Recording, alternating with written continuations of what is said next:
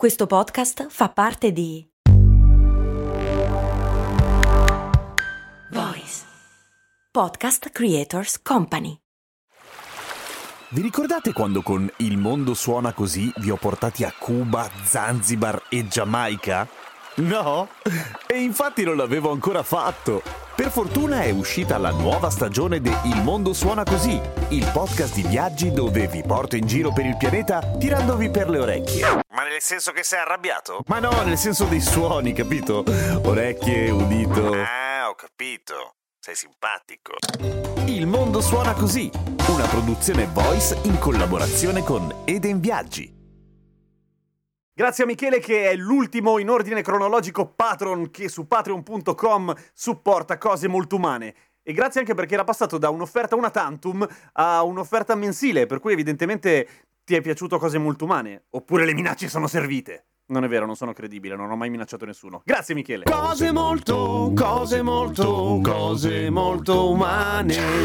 Due puntate di cose molto umane in un giorno solo? Beh, Gem, sei un professionista. No, non è vero, è che mi sono dimenticato di uploadare ieri quella di ieri, l'ho uploadata oggi, per cui sembrano due, ma in realtà sono un babbo. Allora, rispondo molto volentieri alla domanda della Isa, che mi chiede come mai ci si raggrinziscono le dita delle mani e anche dei piedi in realtà. Se facciamo il bagno troppo lungo, stiamo nell'umido. C'è una ragione, come sempre nelle cose umane. No, non è vero, ci sono un sacco di cose che uh, avvengono per puro caso, ma questa potrebbe avere una sua funzione. Allora, per molto tempo si è pensato semplicemente che i polpastrelli si raggrinzissero perché la pelle assorbe l'acqua, per cui lo strato più superficiale, aumentando di volume ed essendo legato allo strato più profondo della pelle, diventasse troppo lungo di base. Cioè, come mettere un tappeto all'interno di una stanza più piccola del tappeto. Fa le gobbe. Ma non era quello in realtà. E lo scoprirono in un modo piuttosto bizzarro.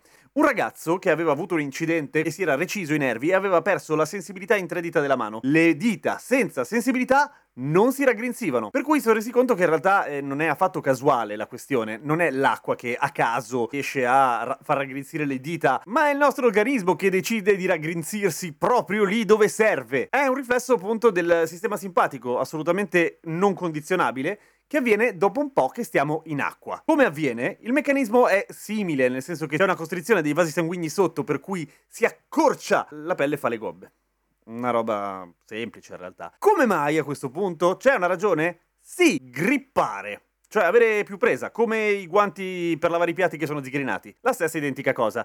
Come l'hanno scoperto? Ah, queste ricerche che belle che sono. Niente, ha messo della gente con le dita raggrinzite e della gente con le dita non raggrinzite a prendere oggetti, ok? Quelli con le dita non raggrinzite ave- erano meno abili degli altri a prendere gli oggetti bagnati, mentre quelli asciutti uguale. Allora, come mai non abbiamo sempre le dita a forma di uvetta? Se grippiamo meglio con le dita raggrinzite, per due motivi. Uno, perché fanno schifo, ma questa è una mia speculazione. L'altro è che quando hai le dita raggrinzite, hai i polpastrelli pieni di gibbosità e perdi un sacco di sensibilità. Tenete conto che le terminazioni nervose su un polpastrello sono ah, tantissime e riusciamo a sentire cose veramente piccole. Se hai le dita raggrinzite non vuoi sentire. Per cui non è un buon affare avere le dita sempre raggrinzite, al di là dell'effetto estetico, naturalmente.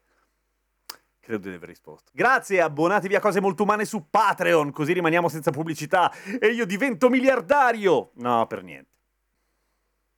Vabbè, fate come volete, tanto è gratis lo stesso da ascoltare.